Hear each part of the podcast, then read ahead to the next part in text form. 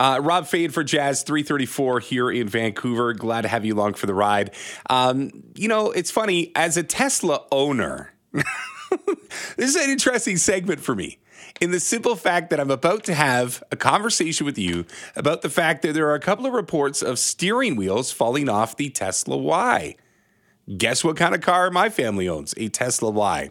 So, to get to the bottom of said uh, troublesome thought is Jeremy Cato. Kind enough to join me, automotive journalist behind CatoCarGuy.com. Uh, Jeremy, good afternoon.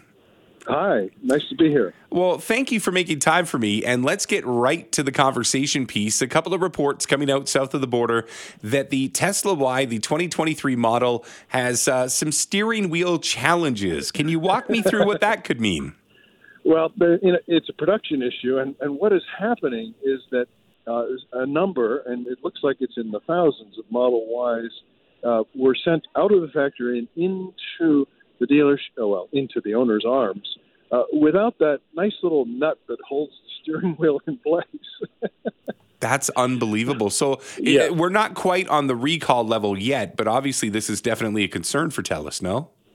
It's huge, and uh, the the U.S. Uh, National Highway Traffic Safety Administration is doing an investigation um, amongst many investigations of Tesla vehicles uh, for a whole host of things.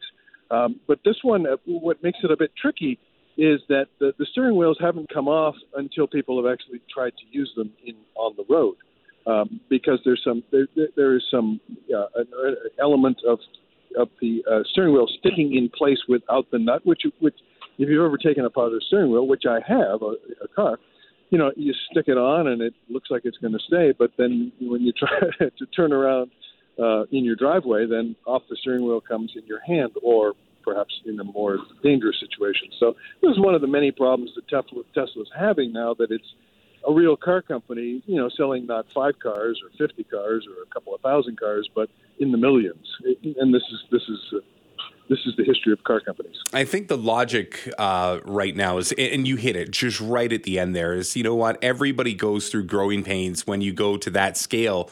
But I think the challenge that certain people in the public face is the fact that this is Elon Musk, a super polarizing figure. Some would say he turned his back on Tesla in its moment of growth.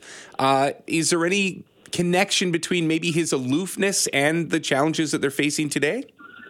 Well, you know, Saint Elon um, has uh, you know been distracted by a couple of things. One, uh, of course, is uh, you know he sends rockets into the sky at one of his companies, and he has a you know he's he's helping supply Ukraine with internet power and internet uh, transmission, and and oh, and he bought something called Twitter, um, and uh, that's a big mess, and that was a forty-four billion dollar expense, and uh, he's fired half the staff there.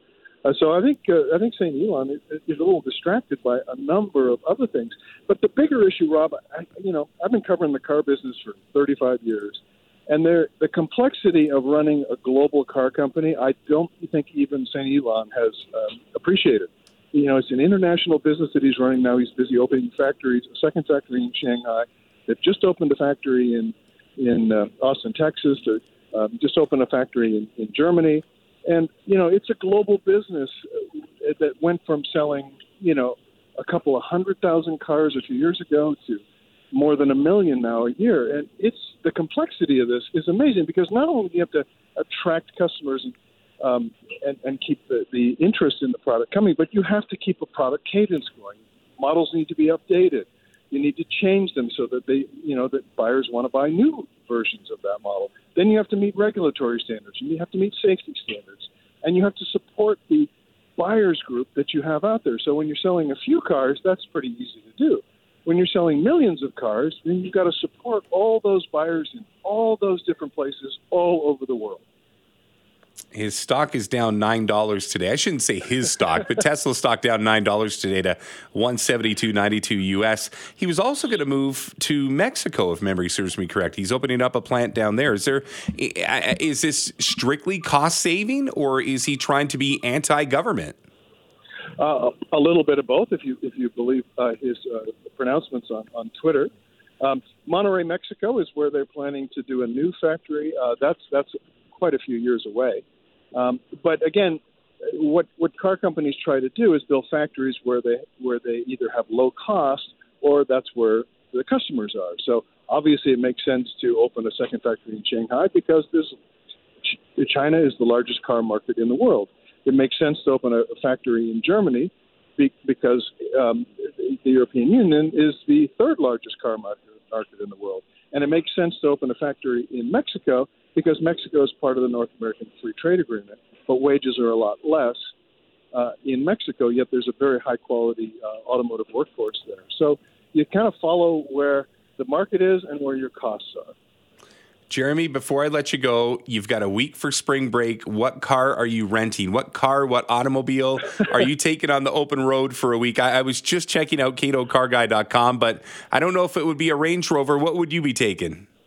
Uh, if I were going on a road trip right now, uh, I mean, I would I would love to take a, a Model S on a road trip, but right now, I think probably a Rivian SUV uh, which is a, kind of the new uh, one of the new sexy electric vehicles. Terrific, terrific uh, uh, uh, looking vehicle, and I haven't yet had a chance to test drive one.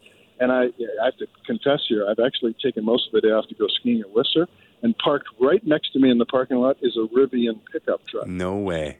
Yeah, yeah. And I thought, hmm, maybe I'll just wait around for. I'll leave my business card on the owner's windshield wiper because I want to get some seat time in that thing. So you know, there's so many new models coming, Rob, uh, especially on the electric side, which is, of course, another issue for um, for Tesla. Tesla, and yes. One I'm going to test very shortly, which I am also excited about, is the new Ford Lightning electric pickup.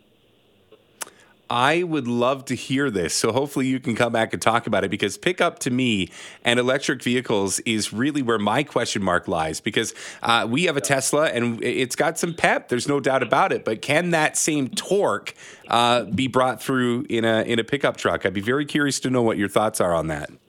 Let's do it. I'm I, am i am very excited myself. Look forward to it. Well, hey, uh, ski straight and get back in one piece, and uh, we'll talk very soon. Thank you for the time today. Thank you. Nice to chat with you.